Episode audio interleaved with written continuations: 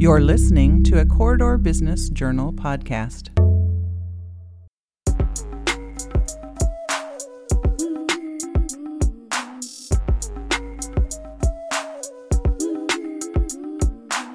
It's time for straight talk about diversity, frank questions, honest answers, and real insights.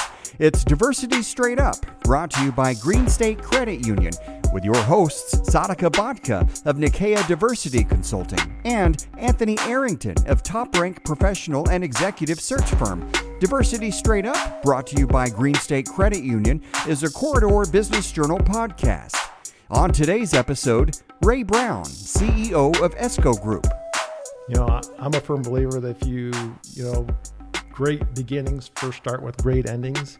So I'm really excited to develop, you know, what does that great ending for our D E I charter look like? And then what's that end picture look like? And then how do we go back to the beginning and say, these are the strategies that we need to develop? But that accountability piece is huge. We'll be right back. Green State Credit Union is proud to sponsor Diversity Straight Up.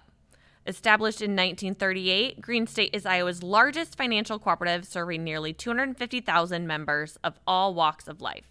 Green State's products include checking accounts, loans, investments, insurance, commercial services, mortgages, and credit cards. Profits are returned to members in the form of better rates on deposits and loans. We encourage you to learn more at green state dot org. Green State is federally insured by the N C U A and is an equal housing opportunity lender. Diversity Straight Up, brought to you by Green State Credit Union, is also sponsored by Alliant Energy.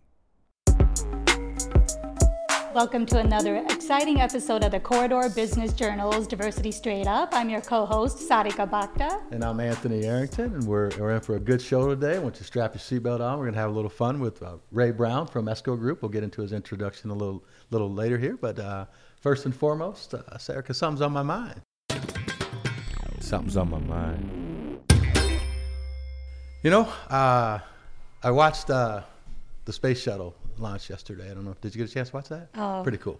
Yes, beautiful. Yeah, exciting. I like space. I enjoy space. I was a Star Trek, Star Wars. I enjoy it all. But you know, there's there's this challenge in me that says uh, we got this billionaire spending this money, and I'm looking at all these hungry people in the world, and I'm looking at all this hunger and this poverty, and I'm struggling with how that money could be spent. And I and this is America. This is a capitalist society, and we should be able to spend our money doing what we want.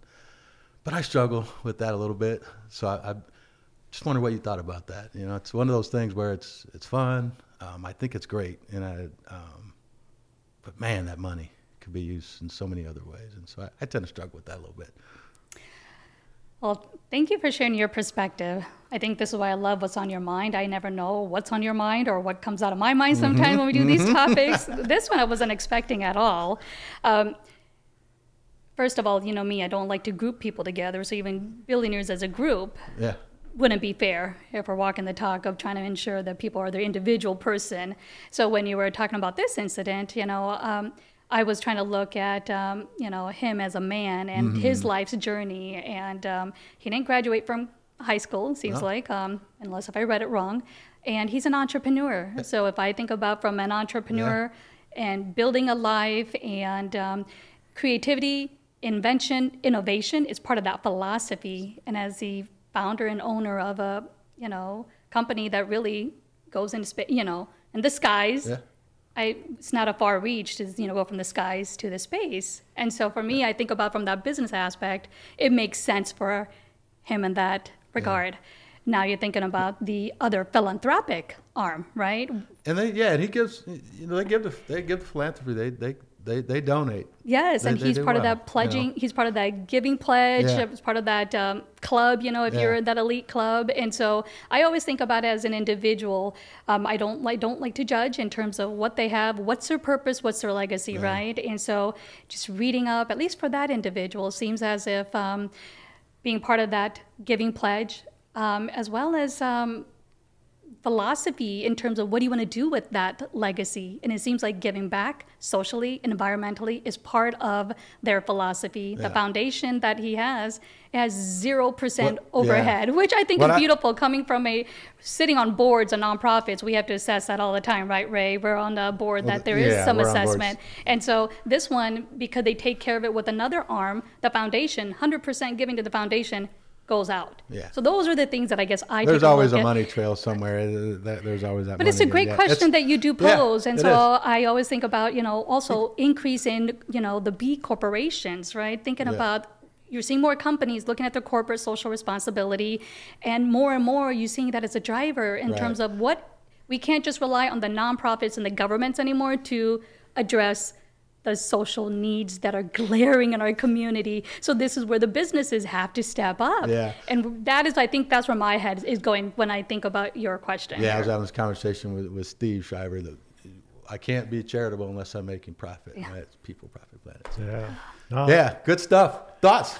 Yeah, I think Sadaka did a great job, uh, Anthony. And I think you got to peel back the onion a little yeah. bit. And you think about, sure, sure, we see like the thrill seeker going there, billions. But then you also look at the innovation and what NASA has been able yeah. to do to create all these wonderful yeah. products, the things that potentially could feed many, many people. Yeah. You know, but you have to kind of get past that. And, and that piece of it's coming, that private partnership of really continuing the, the NASA mission. Uh, but certainly there's that thrill, yeah. thrill seeker thing that I think we all see. Yeah. Um, yeah. But there is, you know, as you go back that layer, I think there's the next uh, outing, they're going to have two uh, seats that go to individuals. Yeah, I think that, they're doing a sweepstakes or something yeah, like that. Yeah, yeah. So really create, yeah. a, create a cause around yeah. that. No, um, let me be clear. I wanted to make sure. And I started reading about him, the the the, the individual, because I started hearing these things. And, and again, I always say this. When you hear things in media, you, you, I don't care what kind of media it is. If you read about it, you need to go verify it somewhere else. And if you read it here or you watch it here, you know. So I started reading up on, on one of the things, some of the things that he's doing, you know. And that's why I said it kind of, it's one of those things that kind of bothered me. But I'm thinking this, he's a giving person, you know. So I just wanted to bring it up. Yeah. And say, what do you, what do you think? So I think it's a great topic. Yeah. I and think then, so yeah. too. Like I think he's like seventy, seventy, seventy-five. Yeah. Yeah. You talk about like the next generation, like the continue to go and give yeah. back and. Yeah. You know, like yeah. the, I heard the new fifty is like the new thirty. So hope so. The new seventy-five must be like right the new fifty. That. So I, right we, we got that to look forward to. Yeah. Well, on that note, thank you so much for bringing yeah. it up, because, you know, yeah. what's on your mind is exactly it is what's going on yep. and uh, being Woke able to engage in dialogue. Yes. Yes. So thank you. What's on our guest's mind? Ray Brown is the C E O of the ESCO Group. Um, he has worked with ESCO since nineteen ninety-two, and um, he began his career there. And since then, he is now the C E O. Um, he was appointed in twenty fourteen. Wow, that's pretty impressive. Mm-hmm. I just have to stop and say twenty-nine years with ESCO, and you started there, and this is where you're still at.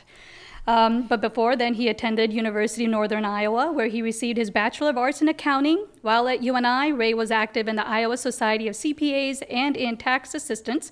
In nineteen ninety-two, Ray also achieved his certification as an Iowa Certified Public Accountant. Ray, welcome to our show on D S U, as we're always keeping it real, but welcome. Thank you, Sadaka. Yeah. A little shout out to my uh, fellow Panthers out there, the Panthers. Well, um... why don't you share a little bit about yourself? And the, the second piggyback question is, uh, what made you say yes to wanting to come on the show here? Yeah, you bet, Sadaka. I think uh, really it kind of goes back to my uh, my uh, my upbringing, and uh, not to start uh, too far down in the weeds, but uh, that's actually, where we want to go. Yeah, under the hood um, in the weeds. So the we're we're here on the uh, southeast side of Cedar Rapids, and uh, I believe I'm probably about a mile from my uh, my uh, home I grew up in. On the southeast side, um, attended uh, uh, Catholic uh, middle school growing up. I went to Grant Wood Middle School for a couple years, uh, and then back to All Saints for a couple years. Had a uh, year at Regis, and then I eventually ended up uh, for three years over at uh, um, Cedar Rapids, Washington.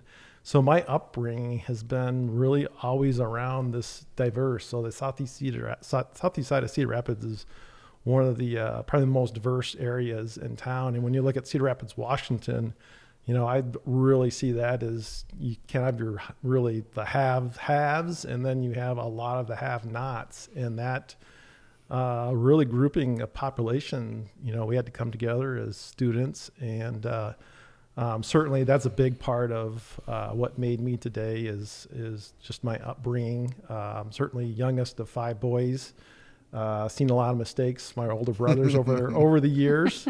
Um, and just, uh, just really sound, you know, family knew it. My, my dad, uh, was, uh, you know, uh, worked down at, uh, Wilson Foods, Cedar Rapids Meats, uh, probably dating some of the folks that are out oh, there. Grandpa, grandma, we had so, all families. Yeah. There. Just a big time blue collar background. Um, you know, I had worked my way through, uh, school, uh, shout out to my fellow employee, uh, uh company out there, the Foliants and the Gazette. Actually had a paper route from like third grade through my senior year of high school.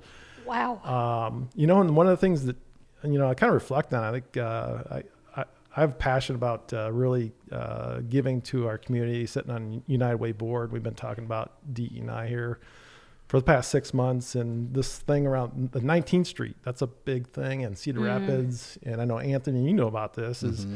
you know, if you go west on nineteenth Street, that's not that great a part of town. Well, that's where my paper route was. Like, you know, I had like sixty-five very diverse customers, and they were some of the best people you'd ever want to get to know. So that's kind of how I grew up, and uh, a lot of different uh, things through schools. Attended University of Northern Iowa, and was blessed to uh, actually meet my uh, current bride, wife Lori. I have two kids. Uh, actually met in high school, so high school sweethearts.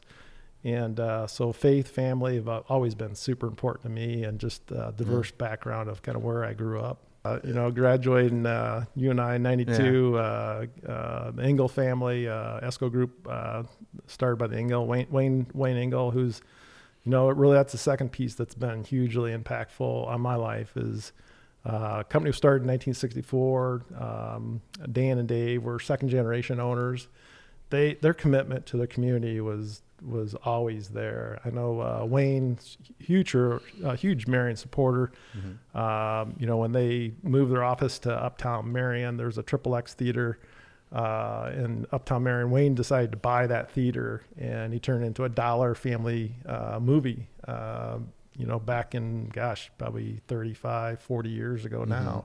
And that's what Dave and Dan did. They yeah. ran a dollar movie theater that used to be a Triple X. So like, just changing the community and making an impact, yeah. making our community where we live, work, work, and thrive has always been a passion of ESCO, and I just try to continue that today. You know, one of the things you, you mentioned is uh, you talked about, you know, your growing up in Cedar Rapids and your lived experiences have kind of made you who the person you are growing up in Cedar Rapids, Iowa. For our listeners, can you can you talk about a scenario, an incident in your life, be it personal or professional, as you grew up? Maybe there was an incident or a, an activity or something that happened in your life that was a trigger um, that made you think about how you reflect when it comes to equity and diversity and inclusion and engagement. Maybe there's, you know, a, a, an incident, a personal, professional that happened. Can you talk to that? Yeah, you bet, Anthony. I think, you know, it really kind of goes back to the just the high school experience. You know, uh, you know, I named some name, but Trace Brown, he was a really good friend of mine in high school. Mm-hmm. Um, you, you know, Trace, I know, I, I know and, uh, no relation. I, we'd always joke. He was a uh, defensive uh, nose guard. I was defensive tackle. Like we were brothers from two different mothers, mm-hmm. but we were out, you know, we would do a lot of things, go to Kenwood, play basketball, um, hang out with a lot of other, uh, diverse kids. And, uh, you know, we sometimes would get stopped by, you know, police or uh, adults. And it was amazing how Trace and other folks would get treated differently. And I think it was pretty much a recognition that, you know what, this, this doesn't seem right. This isn't right, you know? And back then, you know, we're probably young and, you know, we didn't talk about those things. It's just like, it was just kind of part of life. And I think that's probably the big game changer for me, Anthony's been, is like, now I'm in a leadership role at ESCO. You know, we can enact change. And, you know, there's a quote that uh, I learned this last year, you know, Martin Luther King, you know, in the end, uh, you will not remember your enemies. You'll remember your friends who were silent.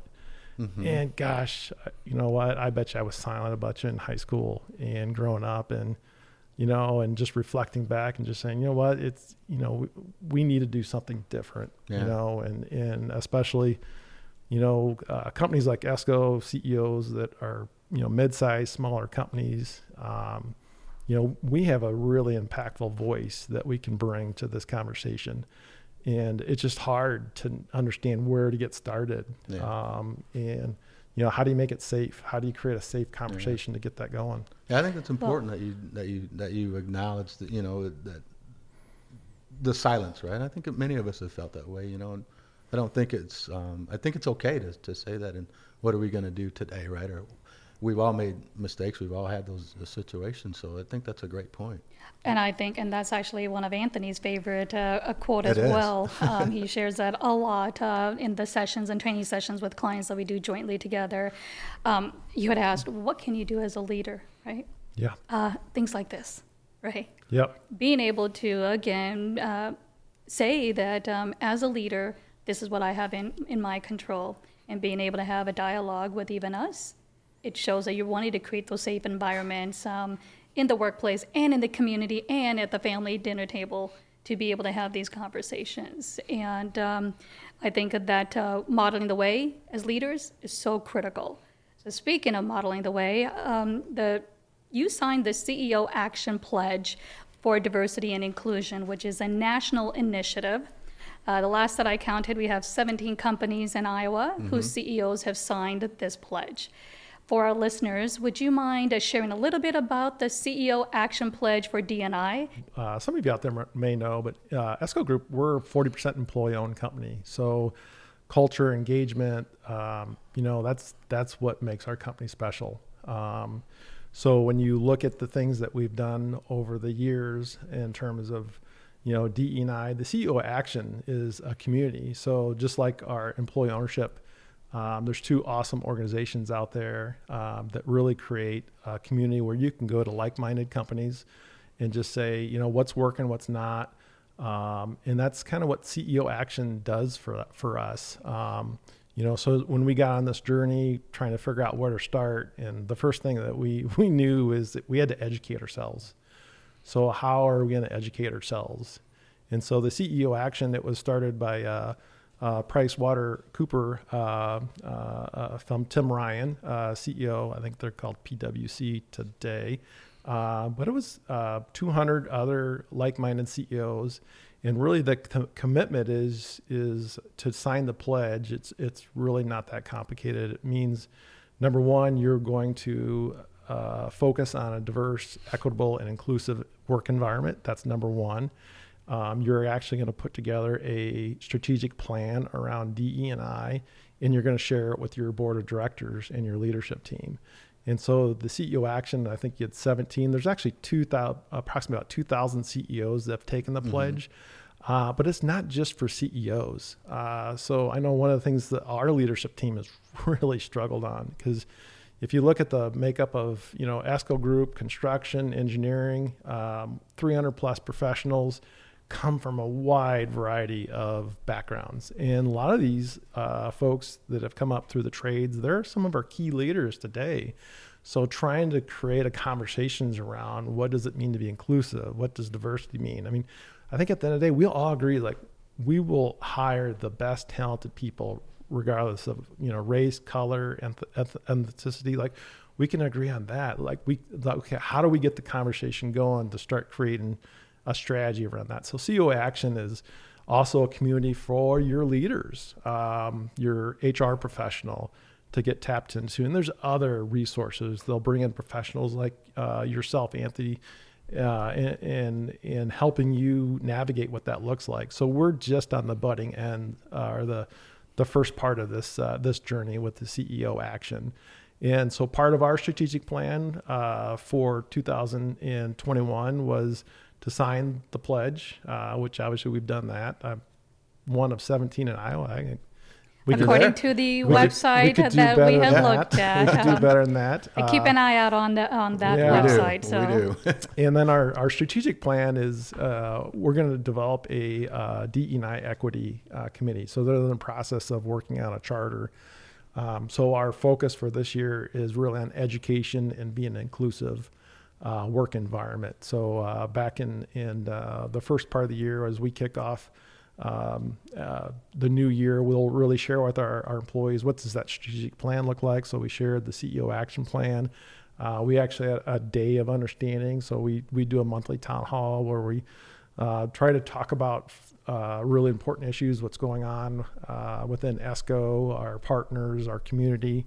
And uh, so one of those uh, town halls back in, uh, I believe it was February, we did a uh, just a session on uh, C E O Action and being inclusive. Um, and so until our charter is built, and that's kind of the way we focus at uh, ESCO is uh, very much around engagement. So, you know, we have an E three team that's developed on employee engagement. You know, we develop a partnership. Leadership gets behind these these these teams. And you think about that that pyramid where, you know, typically the leaders at the top, we flip it. So, you know, we, we get the leadership behind it, but then we have the employees drive the initiative. And that's what we're how we're taking the D E I uh, initiative. That's great. That's great. So from the accountability perspective, yeah. How do you think um, that will be driven, Ray, as you start to think about your organization and you're just in the infancy stages of your equity, diversity, inclusion, and engagement? The accountability piece is so crucial, right, for the continued success. Thoughts on that? Yeah, you know, I think the uh, the piece, you know, I have to reflect back on a little bit on our, you know, just our employee engagement journey. You know, we launched our employee engagement, you know, I've been with ESCO twenty, twenty almost thirty years. You know, when they first got started, they were just giving us advice on, hey, what should the health plan look like? Um, should we do a colonel's night? Not do a colonel's night. So we actually do metrics. Uh, we do a quarterly uh, assessment around, you know, are you feeling valued? How can the company uh, improve your uh, your skill set in terms of your your role that you provide, the outcomes that you're driving? And so we, uh, the H R director, myself, we we sit down with the E three team. We go through what those metrics are. And then, you know, our goal is to develop strategies around improving those. So, you know, I, I'm a firm believer that if you, you know, great beginnings first start with great endings. So I'm really excited to develop, you know, what does that great ending for our D E I charter look like? And then what's that end picture look like? And then how do we go back to the beginning and say, these are the strategies that we need to develop? But that accountability piece is huge. Uh, uh, Sadaka, and but measurable, and, and I think this is the piece that maybe we missed a little bit in that first quarter when we sat down and had the discussion. And uh, you know, I think a lot of employees were taking a step back and said, "Well, why are they talking about this? Do we have a problem? Do we not uh-huh. have a problem?" Mm-hmm. And you know, I think I I got, I think the, our message got off a little bit, and and maybe I could have done, we could have done a better job of really. Uh, developing that vision that, you know, we need to educate ourselves on what it is, what, what we want it to yeah. look like. And that's where we're at today. Um, and, and certainly, you know, life, the busyness, you know, just, you know, ESCO, like other companies out there, you know, we have got our workforce development challenges. Mm-hmm. And that's why this is so critical though. And is, is, you know, if we're going to go after the best of the best talent, you know, we have to create an inclusive environment. We have to look like the people that we want to bring into ESCO. And, you know, ESCO sixty-four, we just, we're, there's probably a lot of stories out there like yeah. ESCO started in, in, you know, back of a, you know, a entrepreneur's a garage. garage. The old garage story. Yeah. yeah. And, you know, now we're, our leaders, you know, they have to be able to, you know, talk with, you know, a plant floor person, a mid-manager, or even a C-suite player. And if they don't have that skill set, yeah. um, you know, we're not going to be successful. One of the things, Ray, that we've experienced as consultants, and and uh, you hear about it in the media and all over, is this this fear with, with white men, this syndrome, right? As a, as a as a leader, that if we're talking about issues in an organization related to race or culture, that suddenly there's um, this sense of defensiveness, that that that some some some white leaders assume, oh, they must be talking about me. Uh, I'm not that way. And and there's this wall that goes up, right? And um, for fear of being blamed and shamed. And, and, and Sadaka and I have done a very good job of this as we meet with clients. It's important to create a safe space. But as a leader, I, I wonder how you feel about that. You're in that space. You're a white male leader of a company that when you're stepping out on a limb, having these conversations, in an environment where that's not normal. Maybe there's arrows being thrown at you by way of insults. Why are we doing this? How do you deal with that as a human being? How does Ray deal with that? Thick skin, Anthony.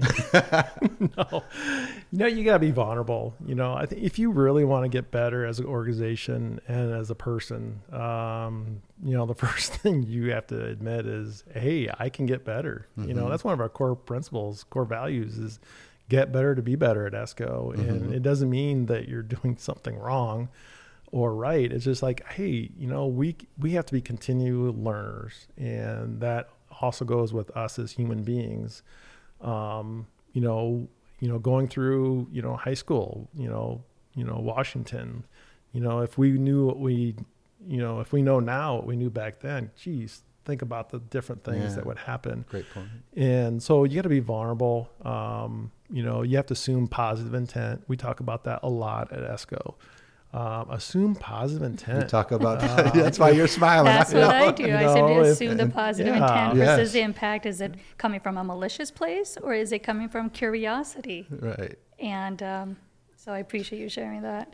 And admit you're admit that you're wrong. Yeah. You know, it's like, you know, I got that one wrong. You know, and I think, you know, at the same time, you know, sometimes, you know, you have to get up the bat and swing swing right. the ball. You know, yeah. if you don't get out of out of the you know.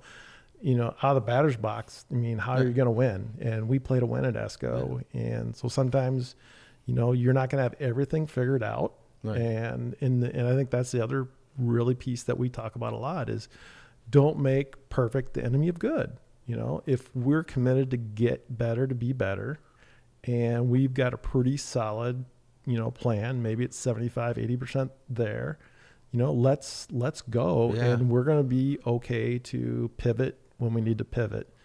Um, sometimes Great perspective. Around these important topics, it's a, you know, we have a tough time. We're having a tough time getting on the batter's box sometimes because you have to bring back your team. And I think this is a piece where maybe I, you know, could have done something different is really have more alignment within our leadership team. Mm-hmm. And, uh, and, you know, do you have to have all that alignment before you get an important initiative like this? And I, I I'm taking the, the, approach that I kind of do anything. I don't think so. I think it's a journey that all of us, and like, you know, I've set, you know, we have an eight person leadership team, including myself. And, you know, we have a lot of different perspectives, and we will, we'll go down some rabbit holes on some topics. Yeah. Uh, but that's okay. You know, I think in the end, it's the, you know, the diversity of those eight different perspectives and trying yeah. to make a good decision and still stay committed to moving forward. Yeah. And, and, you know, yeah, I think the executive alignment is a key, key aspect of it, because I've always said part of this journey requires in your own workplace to have individuals that have an interest around D E I, as well as those that have power and influence. Sometimes that individual may have all three, highly li- unlikely at times. Yeah. But that's why it's important to have that executive alignment with leaders that are on board, so that they can understand that if you want to get better, that also means that you can't go in with D E I thinking something is broken. Now, if you're hit with a lawsuit, now that's a different conversation. Yeah. Then there is something that needs to be fixed, but it's reactive. Yep. For other companies, the majority of the companies, it's going to be a proactive journey, but you have to start now and then really have that a cultural assessment around D and I conducted to know where you're at. You'll be, some of them are going to be pleasantly surprised that guess what? You're not in the denial phase or the avoidance phase. You're actually a little long, further along in the journey than yeah. you thought. And now you're just being very strategic and intentional about where you are, you know, putting your time, energy, yeah. resources, so you have a greater R O I on it. Yeah. That means you know what kind of training you want, you know what kind of leadership development. Yeah. And so I appreciate your thoughts and perspectives, because a lot of times, again, with D E I, people think there's something broken, that's why we're going on this journey. And I hate that, that kind of con- mindset, just because, you know what, D E I is an opportunity. Yeah. If you really can help get that alignment and go on this journey, that's going to create some magical like, outcomes there. Yeah. You want to feel like something's broken. Well, it's broken here. It's broken everywhere else. Then it's it's not you're no you're no you're no worse off than most other organizations, or better off. It's are we going to grow? Yep. And you think you said something earlier. Some of us aren't even in the batter's box, and that's okay, right? But if, if everybody's getting there, eventually you're going to be on first base. Will that next person get to the batter's box? I hope so, right? If everybody's willing to move, the problem that we the challenge becomes when people don't want to move and people don't want to grow, and that becomes part of that challenge. So. How do you feel? I know at times we hear leaders say, we in our backyard have such a very homogenous labor pool. There is not much we can do about this. Uh, but from your perspective, how do you think you can influence partners that you may tap into, whether it be labor union or any other groups for contract work, et cetera? How do you think you can influence that, Ray? Yeah, I think, you know, there's, uh, you know, it's different for uh, different organizations. So certainly you look at ESCO Group, you know, half of our um, uh, professionals are bargaining professionals. Half of them are are, uh, are uh, uh, non-bargaining. And so there's there's a lot of things as, you know, you look at the bargaining side, you know, we're involved with the apprenticeship programs. We're involved in recruiting, training. Um, you know, we we partner with the, the union on really developing that employee experience for that union individual. And I know in in the Cedar Rapids area, you know, um, you know, like right now it's kind of silly, but you know, we have a J T C L that will only take like one hundred people because that's the side of it. So that's that's the only the number that we're taking, when the reality is we could probably be taking one hundred twenty, one hundred thirty, you know. So we're in great conversations with that. But there's, if you go outside of this area, you know, there's a lot more being done. Um, so you look at your organizations that you're involved with, certainly on the construction side. Um, there, there's diversity, um, you know, the Niikea na- uh, National, uh, for us, that's the association on the electrical side. They're really developing some strategies where, where companies like ESCO can tap into, um, but just that workforce, um, certainly on the non-bargaining side, we, we recruit from all over the United States. We have offices in, uh, seven different locations, you know, so when we're looking for, you know, a project manager, you know, especially going through this last year with remote uh, workforce, you know, we don't have to have a person being in Cedar Rapids, you know, or Saint Louis or Indianapolis or, you know, Louisville, Colorado, or Des Moines, uh, Omaha. You know, we, we can really try to recruit globally, and we've been doing that for, for a while. And so you have to, you know, take a different approach. And I think that's maybe an eye-opening thing for a lot of businesses out there that maybe even haven't gone down the D E and I route, is when you think about influencing, your labor pool is a lot bigger than what just Cedar Rapids offers. Um, certainly, it's this community is very passionate to myself and and ESCO, uh, but certainly, you know, we as leaders have a bigger expanse. Certainly, there's there's yeah. industries that that don't, manufacturing, or you know, you really need that labor to drive some of that. But for us, Um, it, it it's more of a global uh, recruiting effort from that from that standpoint. Is that helping that the the the desire, the decision to kind of increase your remote opportunities at ESCO? Have, not that you have metrics today, but is it? Do you notice that's helping anecdotally? Have you?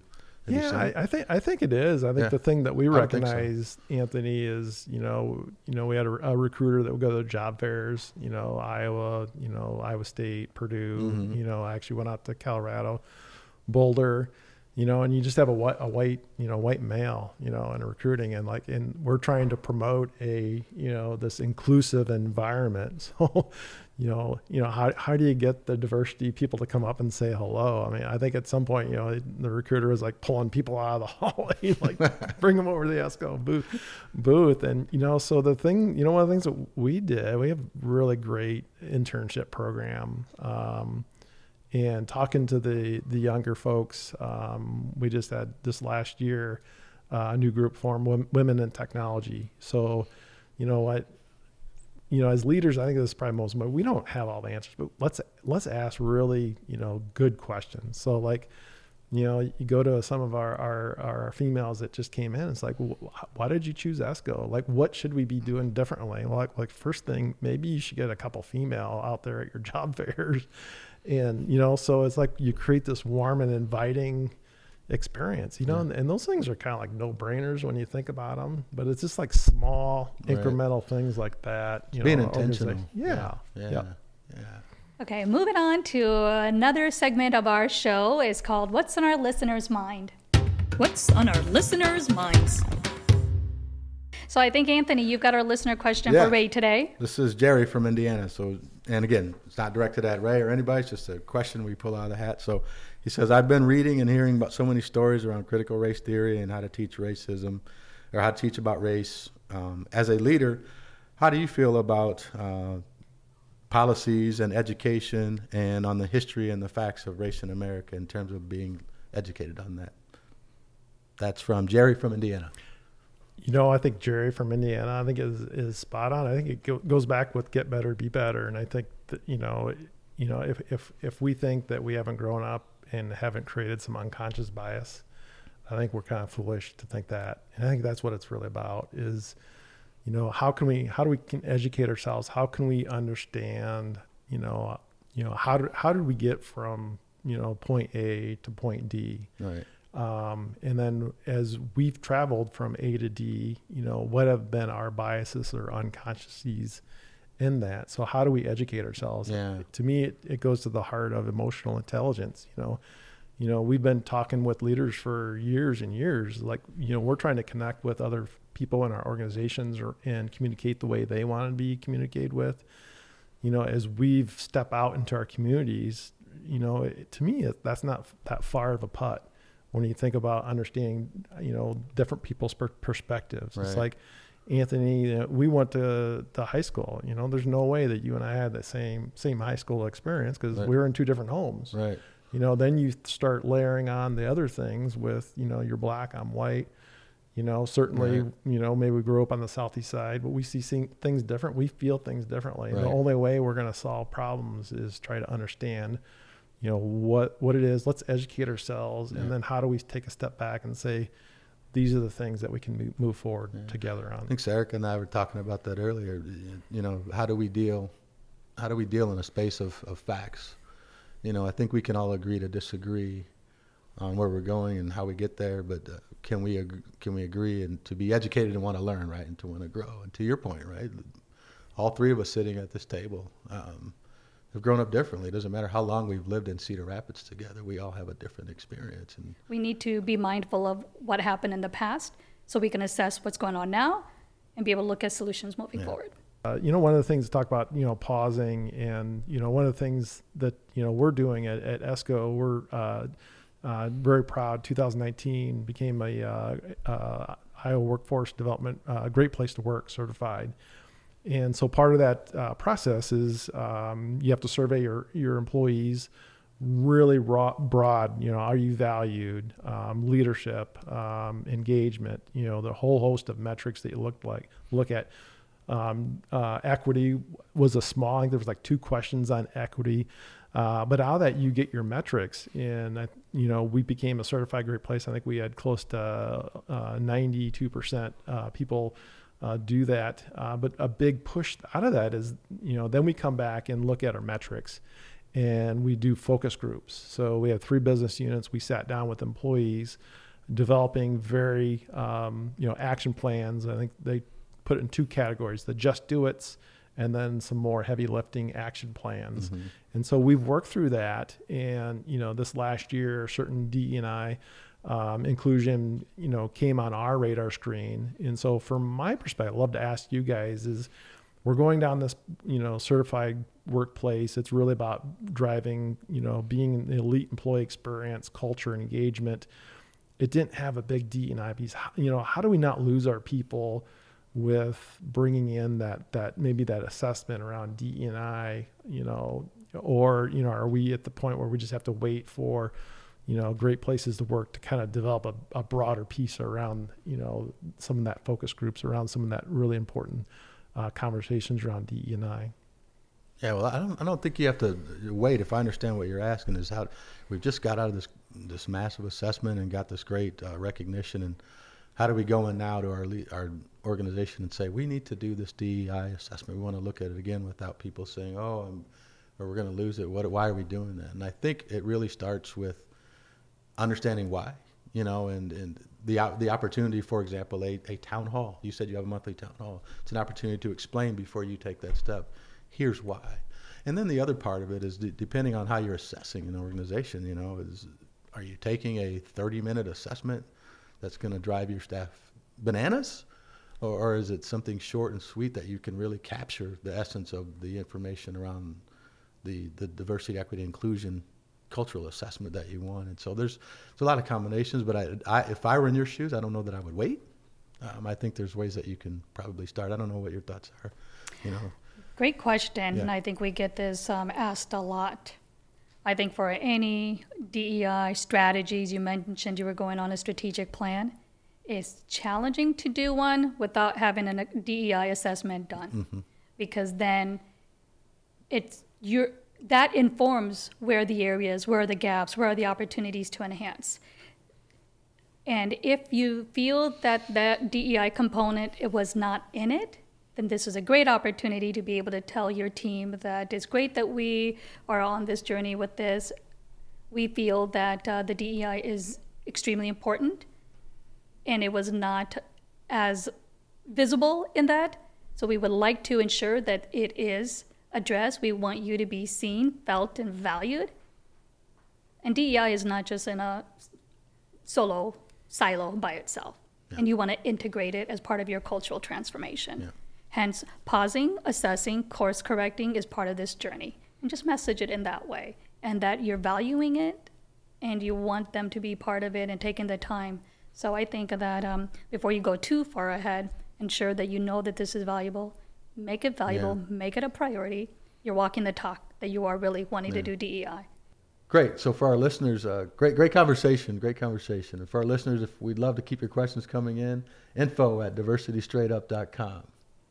All right. Uh, now let's go to, did any of you play ball in high school? We did. We played a little ball. Really? Little ball. You okay. know, I know how to do this fun stuff. All right. Well, I'm going to have you start this segment then. All right. All right. So this segment is is, is called our Diversity Thumbball, Ray. This is fun. So it's got, it's a great icebreaker. It's got a bunch of questions uh, and comments around diversity, and the way that we play it is I slam Sarika in the face and we just go home. I'm just kidding. Actually, he hasn't done it yet. Let's see if you can. It's about getting better. It's about getting better. You'll so get we'll, Joe's I, equipment no. before you get my face, and that's called liability. So we'll throw this ball get bloodied, bloodied up a little bit. Yeah. It'll be okay. So for the for our listeners, it's like a little soccer ball, and it's got sayings all over the ball. So we'll throw the ball in the air, and wherever your thumb lands, left or right, uh, answer the ask the question and answer it honestly. Pretty simple. All right? All right. So I will start, and I will uh, throw it to you first. All right. I'll throw it to Sarika first. We'll leave you last. What gender roles did you learn about when growing up? Oh, how much time do we have here?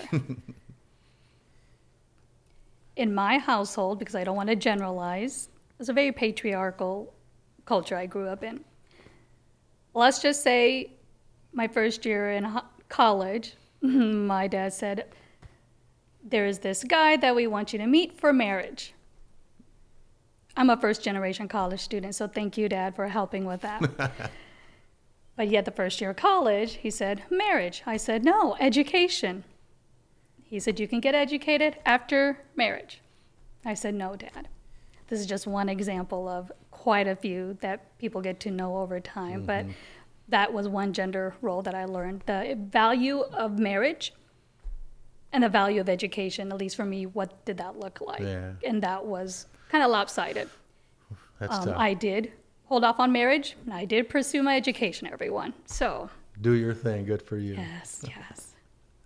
All right. Where are you going? We'll go closer here. All right. Uh, describe a time when you witnessed a bias or discrimination. Um, you can't use the one you used earlier. No, I won't. Actually, I got, which is a good one. I got a good story. Um, so I think I mentioned we do town halls at ESCO. So, you know, it was probably four or five, six years ago. We we were doing an in-person one, and we got we got done. Um, at the end. And, uh, you know, there was a group of leaders that were, that were talking, you know, kind of in our cafeteria area.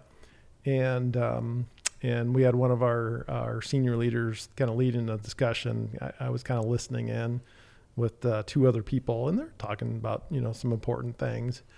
And I just, you know, recognize that there's like three or four uh, ladies, you know, just cleaning up around, around us, and like actually pushing them out of the way, you know, and I'm like, I'm like, uh, okay, we're going to pause this conversation, and we're going to help help clean up. And the look I got from my senior leader, I mean, it looked like he's going to like throw, you know, a pitchfork through me.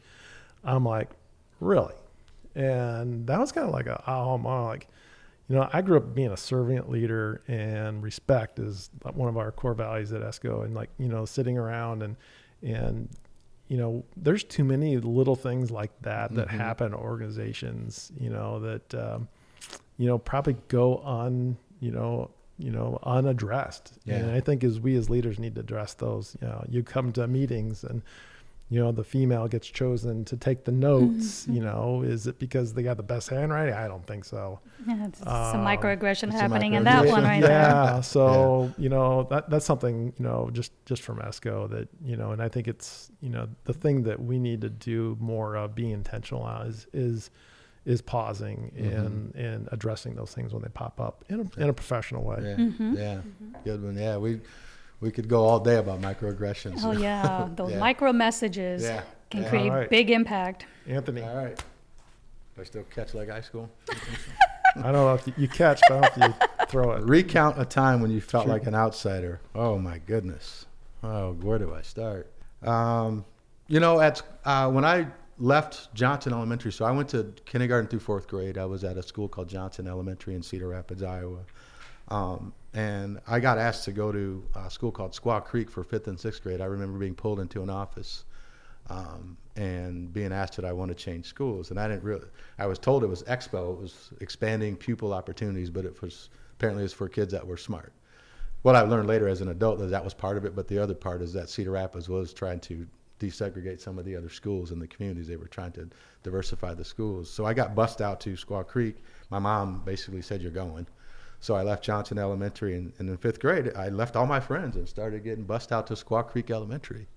And I remember being in a class full of fifth and sixth graders and being the only black person in the class.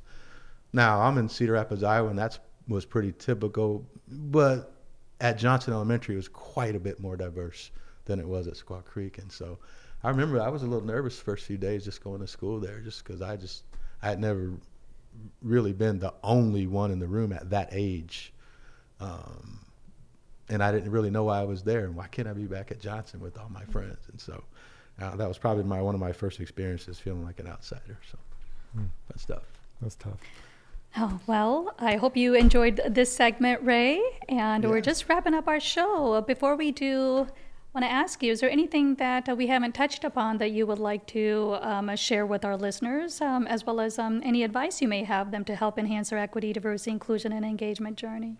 Yeah, uh, just a couple of things, uh, Sadaka. I think uh, first and foremost, thank you again to uh, yourself and Anthony for, for, I think a lot of times when you sit down and you have conversations like this as leaders, I learn more about myself uh, doing this, and, and I'm hopeful that same thing will, will happen here. So uh, big thank you. Um, you know, I think it's, just as leaders, you got to start somewhere. I think it's an important piece just to say, you know, hey, pause, you, you know, you're running an organization, and whether you like it or not, you know, D E and I and inclusion and engagement, those are all things as leaders that we're trying to drive. And so why not have a really great strategy around those things and make, you're really taking your organization to the, to the next level. And if if you're not addressing those things because uh, you think they're not safe, that's okay. It, there's there's uh, professionals out there, there's there's communities, there's networks uh, to really uh, get started. And then, you know, lastly, um, um, really blessed to be uh, myself, Kelly, Mark Bank will be um, running the two thousand twenty-one United Way uh, cabinet campaign this year. And really proud of uh, the things that the United Way is doing around um, really the, the whole D E and I discussion. There's a community assessment, I think, that just closed up yesterday. So really excited to circle back with the United Way leadership team and just see what that assessment brought out. And as community leaders, you know, how can we kind of peel back that onion and, and dig a little bit deeper in our community? And, you know, how can we connect what we're doing at ESCO, and not just from the our cultural engagement side, but also with our time, talent, and treasure. Because uh, at the end of the day, this is a beautiful community we all live, Cedar Rapids area, uh, the surrounding cities. Um, we all have a super vested interest in uh, not just just generation, but uh, you know, many, many generations to come. Well, thank you, Ray. Yeah. Great uh, advice for anyone, anywhere around the world to really help drive your equity, diversity, inclusion, and engagement as a leader, and the compound effect it has in the communities that you serve. So thank you so much, Ray, for being here. We really enjoyed you and your perspectives, and for opening up and being vulnerable. I think Absolutely. Someone once said to me that, Sarika, it's hard for leaders to be vulnerable. And I yes. said, let's talk about it. I go, is vulnerable equate into weakness? or is vulnerable equate into authenticity? Yeah. Let's do a sh- perspective shift and look at vulnerability equals authenticity. Yep. Looking at the, you said at the, we were just small talking offline, looking at the glass half empty or half full, right? Which one are you going to look at? Half full, baby. Half full, half full. So thank you. Thank you. It's been, it's been fun. I want to thanks to our sponsors, our, our major sponsor, Green State Credit Union, along with Alliant Energy and the city of Cedar Rapids and Collins Aerospace. We want to thank you for your sponsorship and, uh, thank you for your time. And Absolutely. Thank you to our listeners. You Without our listeners. you, we would not be able to have this show. So continue to follow us, like us, share your thoughts, perspectives. And as we always say on Diversity Straight Up, keeping it real. Rock on. Thank you to our listeners, as we wouldn't be here without your support. Help us grow our subscriber base by sharing our show with others. Love this new episode of Diversity Straight Up, brought to you by Green State Credit Union? Then head over to the most popular podcast audio platforms to subscribe, rate, and review us. And check out our other episodes while you're there. Catch us on our next episode, which drops monthly. We'd love to hear from you. Hit us up and send your questions, comments, and suggestions to info at diversity straight up dot com. Remember, wherever you live, work, and play, our backyards are increasingly global. It's not enough to simply be a leader. Be a global leader by leveraging diversity with equity, inclusion, and engagement. And share your journey. This may empower others to be bold change agents. Be courageous, be authentic, be vulnerable. Diversity Straight Up, brought to you by Green State Credit Union. Keeping it real. You've been listening to Diversity Straight Up, brought to you by Green State Credit Union. Additional support provided by Alliant Energy, Collins Aerospace, and the City of Cedar Rapids. For more from the Corridor Business Journal, please visit corridor business dot com. This episode was produced by Joe Coffey of Coffee Grande Studios.